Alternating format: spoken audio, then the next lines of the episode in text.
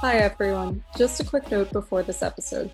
We recorded this a day before the revised guidance regarding the Student and Exchange Visitor Program was announced. Since then, Johns Hopkins and several other institutions, including MIT and Harvard, have filed federal lawsuits in support of their international students. While we know this is an extremely difficult time for many, we hope the perspective highlighted in this episode can serve as a point of connection, not only for career development, but also on what some of our friends and colleagues may be experiencing right now. Thank you for listening.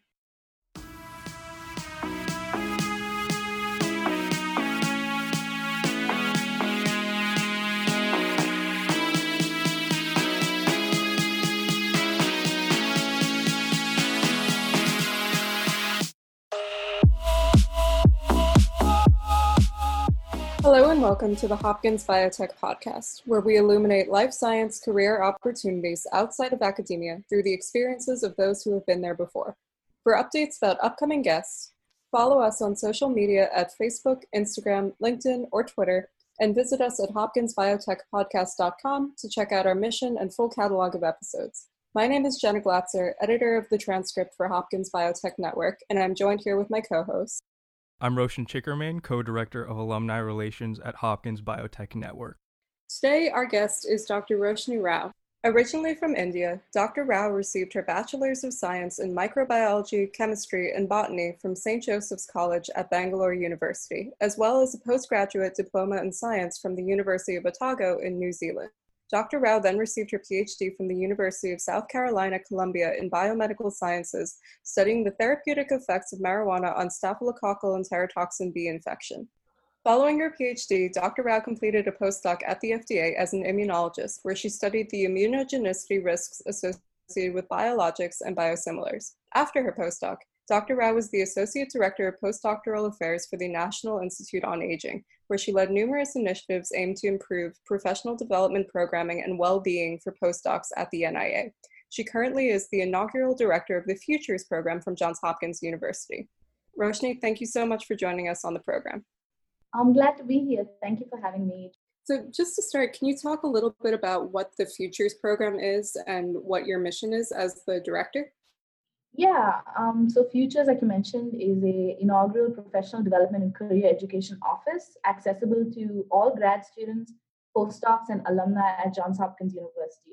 And it focuses on training PhDs and postdocs to be better prepared, ready, and confident for a number of career paths. Um, we often find, and I'm aware because I've been there, that we get great academic training in our graduate schools and postdocs, but sometimes we tend to neglect the other skills, uh, translational or relational skills. So this is what we help students at the office learn to discover and to put into practice.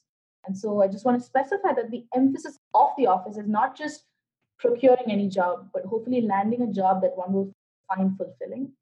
So we do this by introducing uh, students to the concept of life design.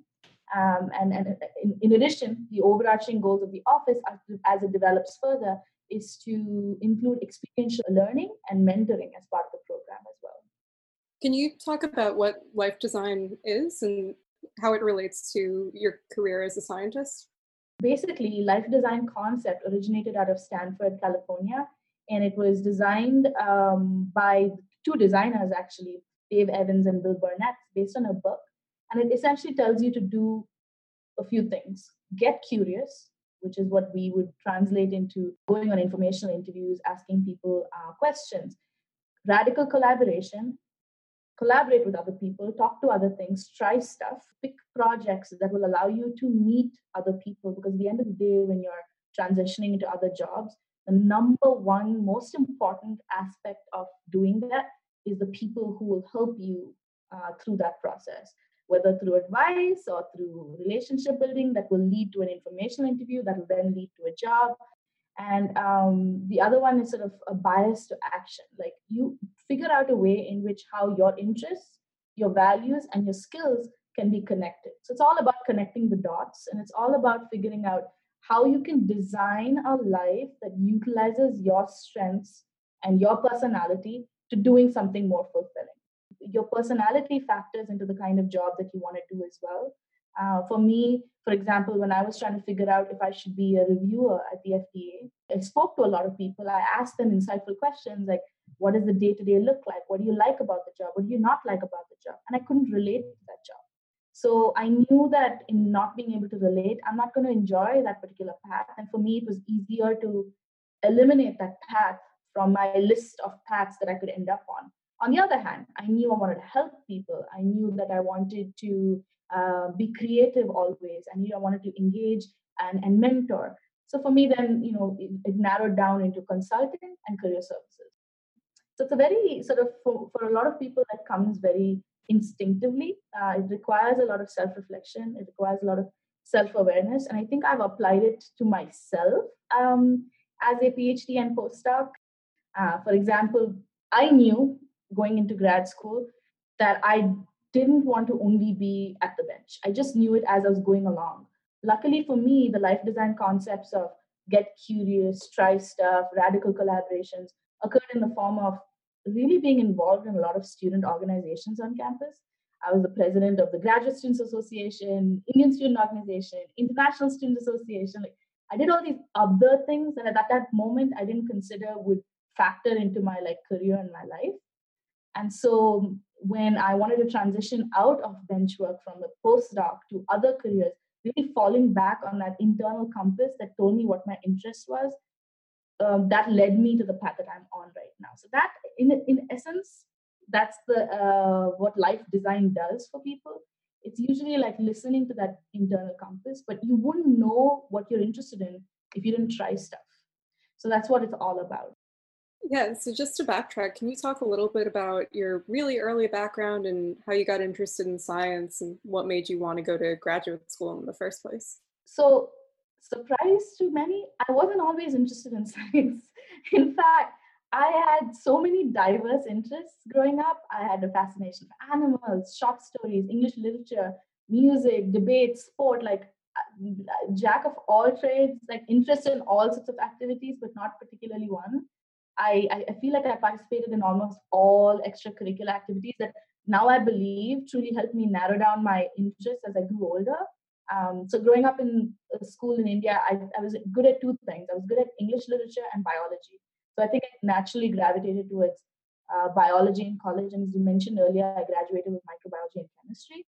But from there, I, I kind of figured out that I really loved immunology. And I found myself at the University of Otago in the laboratory of uh, Dr. Vernon Ward. And he's a virologist. He's quite famous as well um, in, in, in New Zealand, England. And so he was the kind of PI who wasn't afraid to get into the lab with us and demonstrate how to make the perfect SDS gel or be uh, really honest with us about how to work to our strengths and how to improve upon our weaknesses. Like I've never had experience mentorship like that.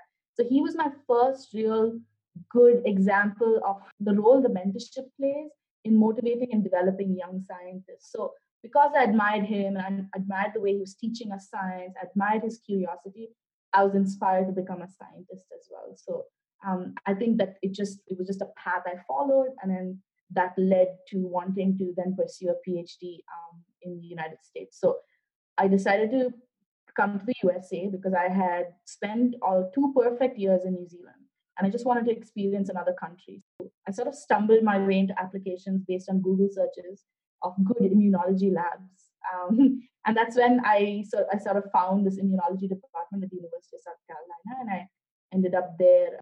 So, so the lab had a number of um, inflammatory animal models like MS or toxin induced lung injury. Uh, I would administer a bacterial toxin called Staphylococcal enterotoxin B, and that would wreak havoc on the lungs of the mice. Um, a lot of inflammation. So then we administered THC, and we've had anecdotal evidence of, of marijuana compound delta 9 tetrahydrocannabinol, the active psychoactive compound, being anti inflammatory. I mean, we've seen how the cannabinoid industry has sort of blown up. And so we gave THC and ameliorated sort of the inflammatory response. And in fact, the marijuana compound was able to induce anti inflammatory cell types, immune cell types in response. So we really delved into those immune cell types and uh, studied about the effects of various microRNA as it pertained to the immune system and found some really cool results. In that laboratory, graduate students were pretty independent. We ordered all our reagents, um, mice, experiments. We did all our experiments ourselves. Um, we authored papers and submitted it ourselves. So the whole process we sort of learned and, and we encouraged to figure it out ourselves. And that's where um, that's where the mentorship of senior graduate students really came into play. And I say this because that was another experience that led me to understand that I really like mentoring and helping other people because we were, we were expected to do that for junior grad students as well. So you didn't make the switch directly from India to the United States. You spent a few years in New Zealand doing some research there. What was that transition like for you? And did being in New Zealand help with the transition to American culture? Yeah, oh, good question. I, you know how you have to press those little buttons on the street to cross so that the light changes? I literally had no idea that that existed. When I went to New Zealand, my roommate, my first day, was pressing the button when she was trying to show me the town. And I was like, what is this? And then the, I went into the lab, like um, within the first week, I went to the lab, and everyone in the lab was pipetting using a handheld pipette. I'd never seen one of those before because in my undergrad, we were still in chemistry lab doing mouth pipettes. I'd never used it before. I had such major imposter syndrome when I walked into the New Zealand lab. I, I, I, I still can feel the trauma of just being so new in a foreign country and not knowing like basic stuff that I uh, that I ought to know. All my other you know colleagues and students in my class had had three years of experimenting and sort of knowing what the terminologies were, and I had to start from scratch.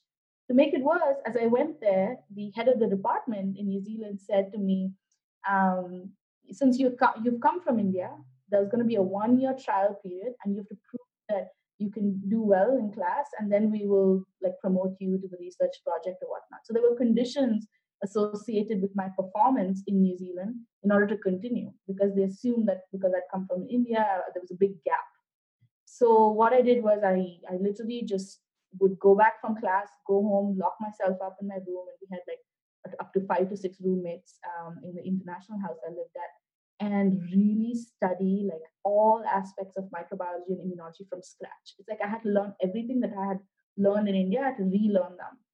I learned from scratch, um, really like studied my butt off, and then I was top of the class. Like it was amazing. Um, but just you know, just that that that that drive to prove that I could do it um, helped me for sure because it was a huge learning experience and it was a huge um, moment of like resilience building i feel uh, during that period so when i came to us it wasn't so much of a shock i was better prepared every bit of experience counted towards building confidence and building resilience and then building independence which i then utilized i think in the us which then in turn encouraged me to feel like i could participate in all these student orgs and I, I, there was something of value that i could provide and that i could learn something. So yeah you're right. So it, it definitely was a good stepping stone although new zealand culture is way different from uh, the us culture um, also i was very sequestered in new zealand in an international house every person from all countries we all lived in the same place uh, so then when you come here to the us it was different because it was very individualistic that i didn't have that sort of community to fall back on so i had to figure out how to make friends and everything from scratch. So while it helped, also it was very different. How did you make the decision that you wanted to go from India to New Zealand and also to the United States? Because there are a lot of things associated with that. For instance, you, your family, you mentioned it was a while before you could go back and visit your family again. And there are other things associated with a decision like that. How, what was your thinking in that? Um, partly it's a thinking of many middle class Indian folk uh, is like we have to send our kids to another country to study. It's like a matter of like that needs to be done in order for them to have a better life. And at that point, all my friends um, uh, after like high school were trying to find liberal arts colleges in the United States to come and you know start their undergrad degrees, but it was very very expensive and we couldn't afford it. So out of you know calculating all the expenses, New Zealand just seemed like a better option. Um, we went to this agency that helps students go to different countries, and out of all those, we narrowed it down to the fact that University of Otago has an amazing microbiology and immunology department, and that decision was made. We took out loans. So that was the thinking behind it. And then also the only sort of choice I had was a, a cheaper education rather than a more expensive. So, so that's why I went to New Zealand. When I was doing all those various things in graduate school, I hadn't gone back home as an international student for five years. Not once had I gone back in five years. So now that's why wellness has become very important to me and, and sharing that with PhDs and postdocs is try to prioritize your mental and physical well-being, like worked out, meditation. Um, I would recommend doing that. Yeah, you bring up a great points too, and this is something I've heard echoed among friends. Where if they are trying to come to the U.S. to study, and they have the resources to pay the tuition, they are at a huge advantage compared to people who do not have the resources and are trying to come to the U.S. And I think that's you know along the lines where you see how immigrants are represented in media. This is also a huge misconception, is that it is extraordinarily difficult. Absolutely. I mean, there's a lot that your parents are sacrificing for you to to go have that better life as an international student. Um it, and it, this is these are not numbers that are just ordinary numbers. Fees for international students obviously are way higher than for for the rest of the students as well. So there's a lot that sort of goes into the behind the scenes work of getting to come here. Uh, like i said we had to take out loans from various banks and you had to calculate like interest rates and uh, which ones are cheaper you know how, in how many years can i pay off this loan? Then it's the, all the paperwork that goes into it the immigration paperwork. The, um, our cities most of the cities have to be able to travel to another city in order to go for the visa interview. And so you it's a new city that you have to go to for a couple of days and then that particular city just closest to mine so hot, so hot, um, humid. So you have to stand in a line early in the morning, starts at 6 a.m. You wake up, you go there. You have to make sure you know your your everything you're wearing like proper clothes. You're not wearing you're not you don't look too forward. You look conservative enough, but not conservative enough. Like hide your tattoos, hide your hide your piercings, whatnot, uh, because you don't know how the immigration officer at the door is going to perceive you. And then the whole time you say bye to your parents or whatnot, you go into the immigration interview and you're wishing, oh, I hope I get this person at the window because they just seem more friendly versus that person just seems grumpy. And you know, it's just a very stressful process. And so you go in there, you you you show your documents, and your documents have to be placed in a particular order because they're seeing so many people, they're grumpy if things don't are not in order. And then if they are in order and their mood is good, great. Okay, you can get a stamp on your visa or whatnot. Otherwise, they send you back and there's more waiting. Um, there's some single document missing. For example, for me, uh, my birth on my birth certificate, my name was missing because in India, we some of us we don't name our children until much later. So the original birth certificate had my name missing. It, everything else stated it was me, and so I had to go back and and and be sent back. And then there's more waiting. And meanwhile, you know, people are the school is waiting for you to respond, and you're like, when are you starting? And it's like a lot of stress. Um, I remember just not being able to sleep at night, waiting, and then checking like the, the website to refresh it to see if there's been a change in status because it'll tell you that it's been processed, your passport's being shipped. Then comes the time where you have to find a travel agent, and then you talk to the travel agent and see what's the cheapest flight, shortest flight, you know, longest flight. Um, some people have never been on a plane. I had never been on a plane before um, when I first gone to New Zealand. So there's a lot of like emotional pressure prior to coming, and then when you land, you know, like I said, I didn't even know what that little button was to change the light. So there's a lot of learning process um, involved, a lot of stress. A lot of people get homesick, and some of them are leaving like boyfriends or families or you know whatnot behind.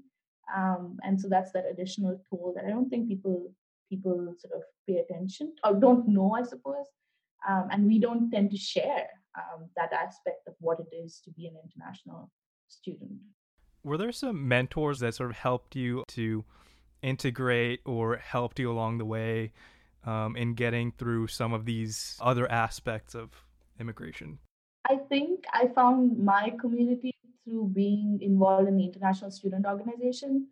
Uh, I think that's what drew me to those organizations too. I always go to places where I can relate to people. Um, so being part of like the president of the Indian Student Organization, there were many, many, many others, over 500 of us who had just been through that. Um, some of us had the luxury of being in another country before we came to the US. So the transition wasn't that hard, but some of us hadn't. So I think finding that support system was very important uh, for us. And we did a lot as an organization to help incoming new international students as well. Housing, take them to the Indian store, things like that. These, these organizations do a lot of. Uh, at the University of South Carolina, there was a fantastic international student office. So those offices also play a huge role in bringing people together and, and providing that support. I think I found uh, a couple of mentors there a couple of friends they became uh, at the International Student Office. So I want to talk a little bit more in depth about the job application landscape and just barriers to entry faced by international students in particular.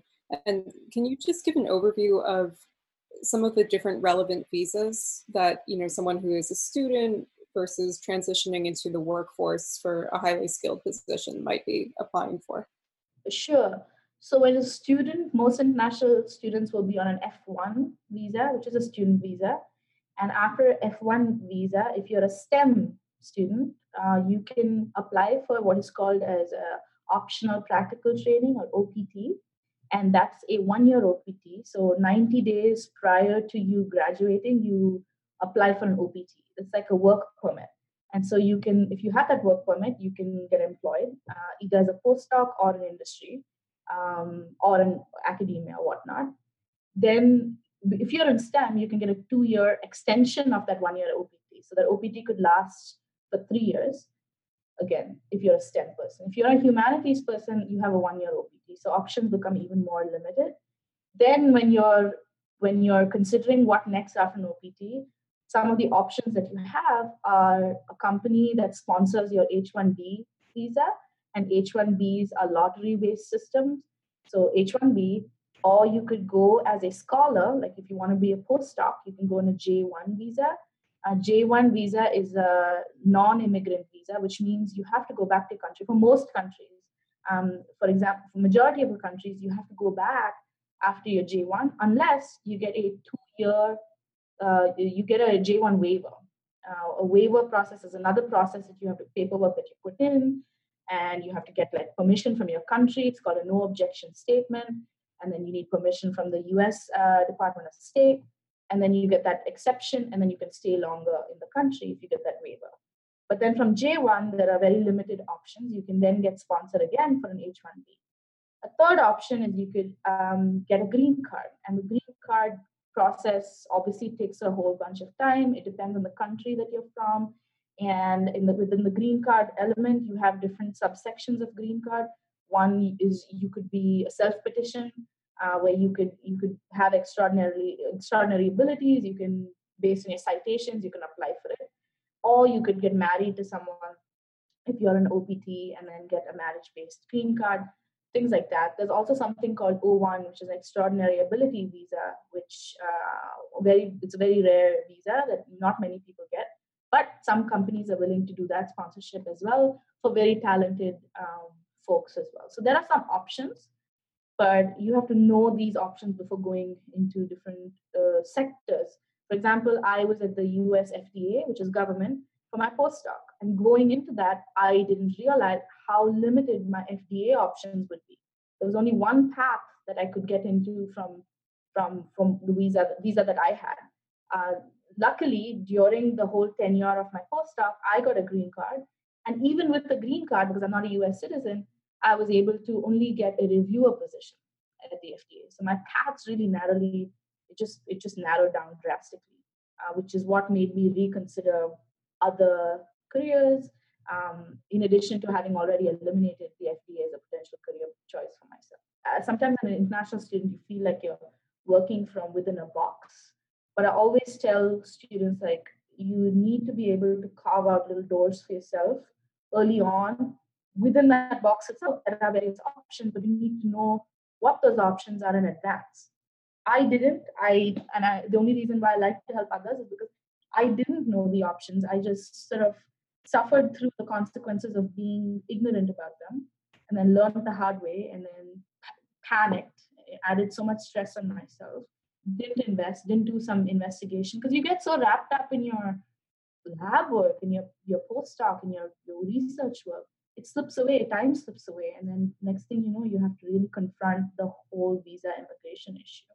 So you mentioned that there are certain factors that are required for attaining certain types of visas. For instance, you need sponsorship uh, by an employer.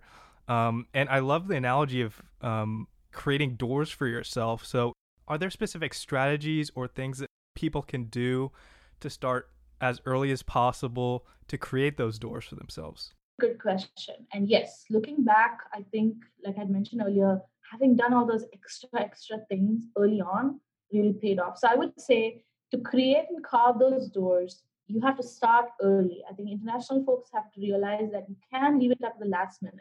Very often, uh, in my job right now, uh, as director of futures, or even my previous job, a postdoc would come at the last minute, like one month left over for their visa, looking for jobs. And it's just panic station all around. And it's quite impossible to help because we don't have much control over the whole visa situation. So let's start with what we have control over, which is investing in ourselves early on, build knowledge, learn what are the different kinds of visa options available to you, learn about yourself.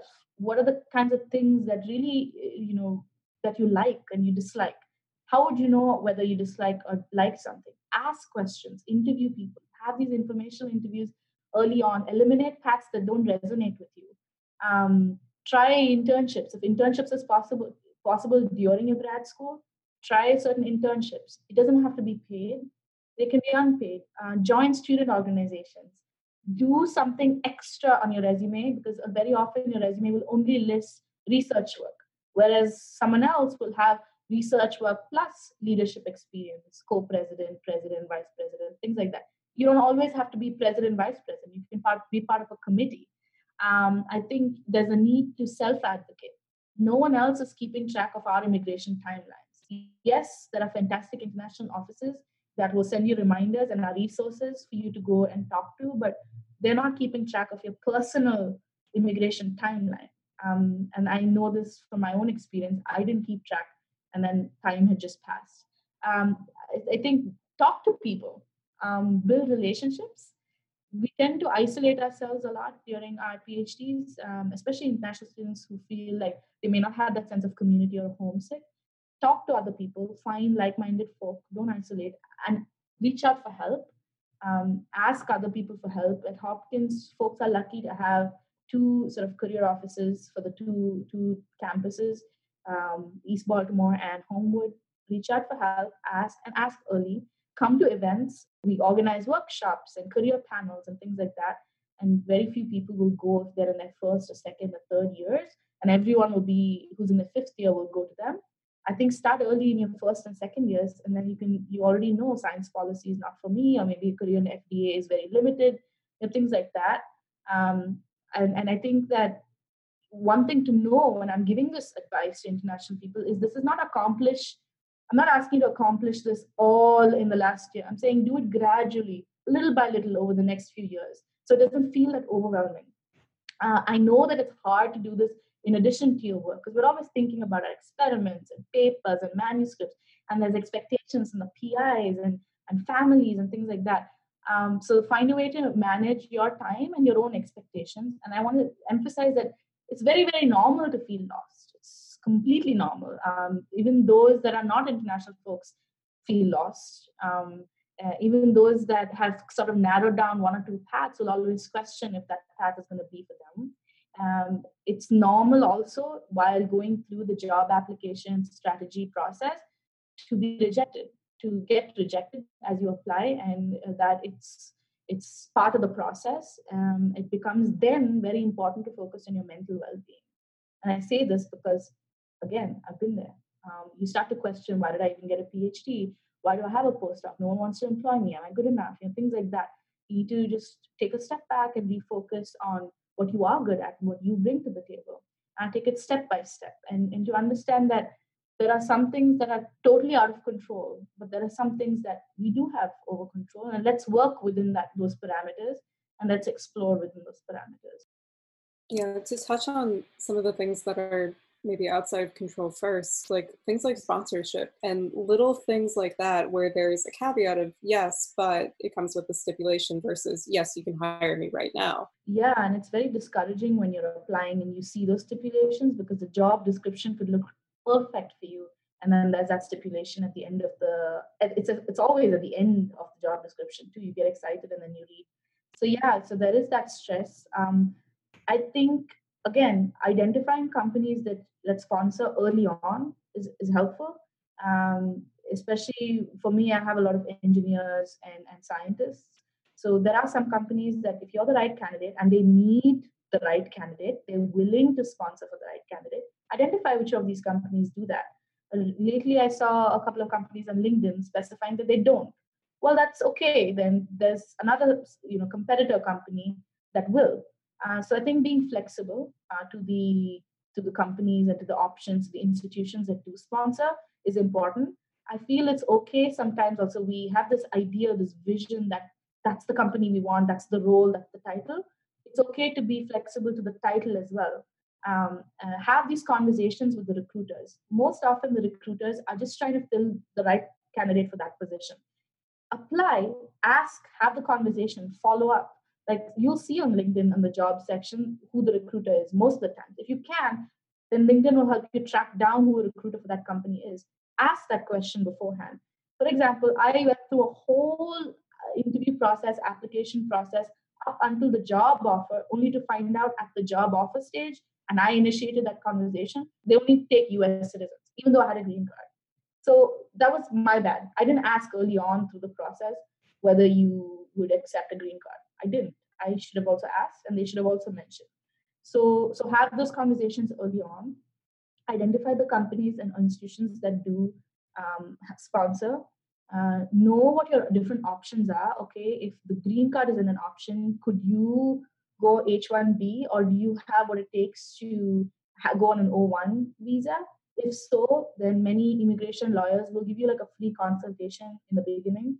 See if you have the funds. I would say to even go through the immigration process, uh, it can be very expensive to process a visa. If you're employing a lawyer, you know, I had to pay over seven thousand, eight thousand dollars um, to go through the whole green card application process. So again, it boils down to really knowing, having the knowledge to make the empowered decisions. The more you know, the more you know early, the better you'll be able to make those decisions later on.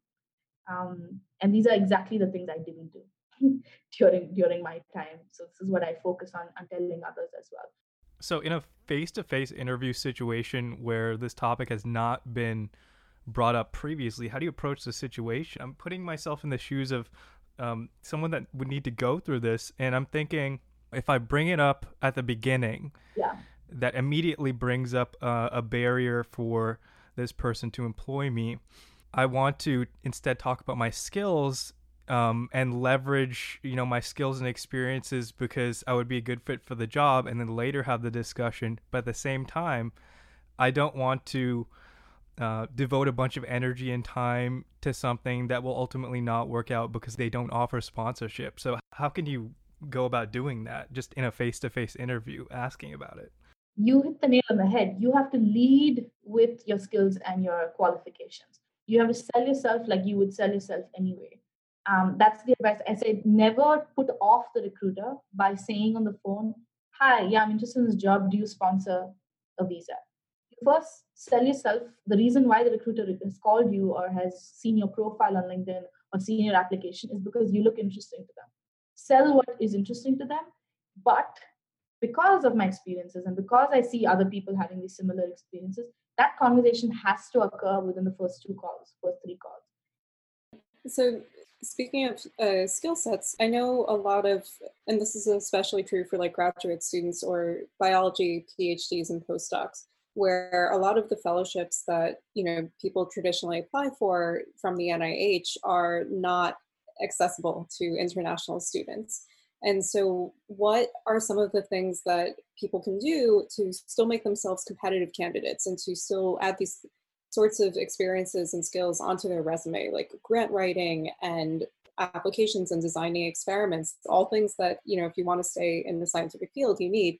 What other options are there and what can people still do to make themselves really competitive candidates that's a good point um, there are many fellowships and, and applications not eligible for uh, k99 international people can do but many of the other grants they're not you know it's not available to international folk.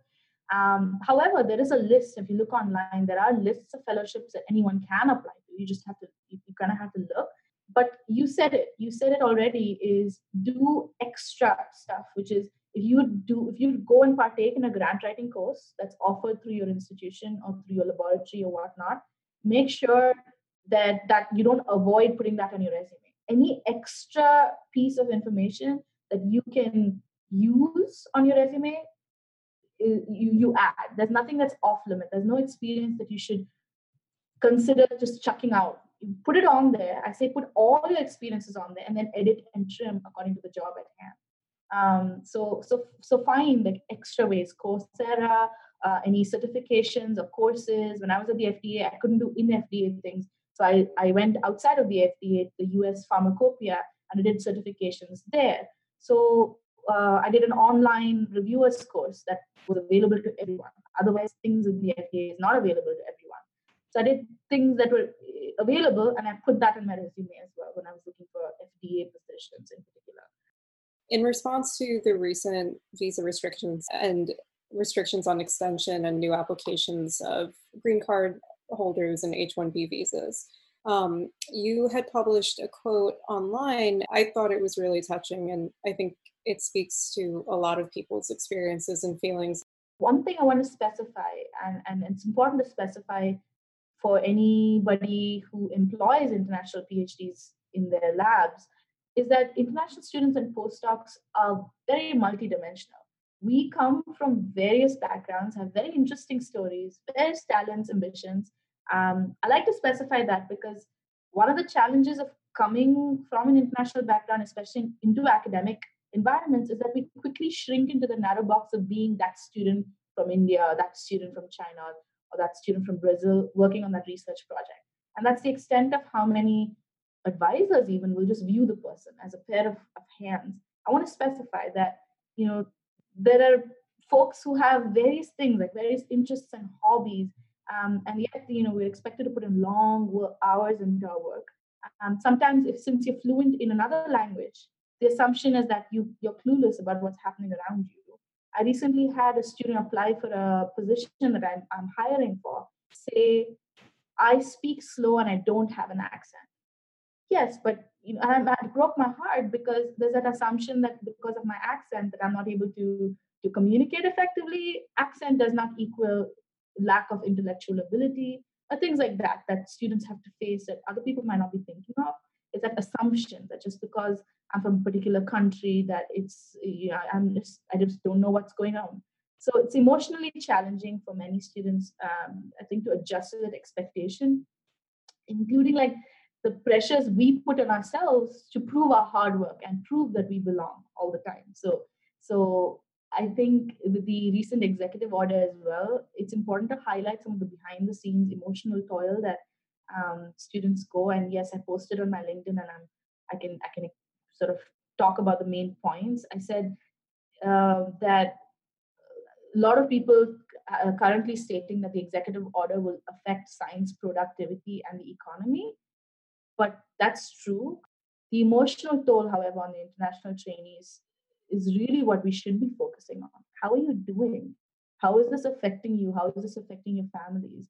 Because behind the scenes, there's so much that goes on. And so I want to say and I want to specify to all international students and postdocs is that you belong, you have value, you have something to add. I mean, you wouldn't be, you know, people wouldn't snatch you up if you didn't have the sort of skill set and the values that you bring to the table. Is there anything related to futures or in your office that you would like to promote or advocate? Sure. I can't believe today, a Monday, would be six months since my role at Futures and there's so much more to do and so much to grow. In the last three months, we've had 14 workshops, 11 career panels, uh, different paths, different people coming, um, um, mentoring an aspect.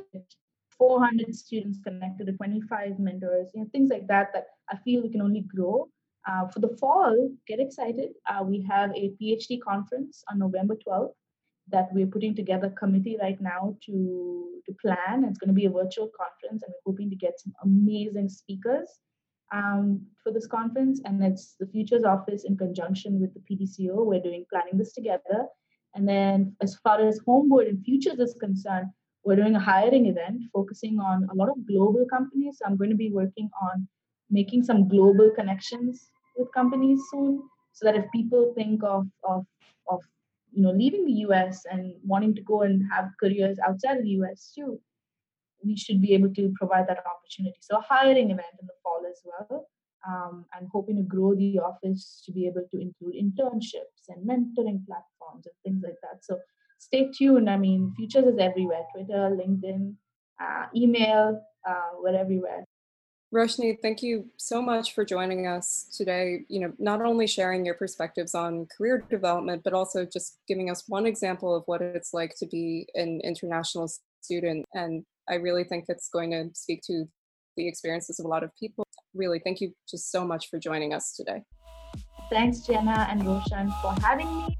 Thank you for joining us. Don't forget to follow Hopkins Biotech Podcast on social media at Facebook, Instagram, LinkedIn, or Twitter. And for updates about upcoming guests, please visit us at hopkinsbiotechpodcast.com to check out our mission and full catalog of episodes. I'm Jenna Glatzer. And I'm Roshan Chickerman. Thank you for listening.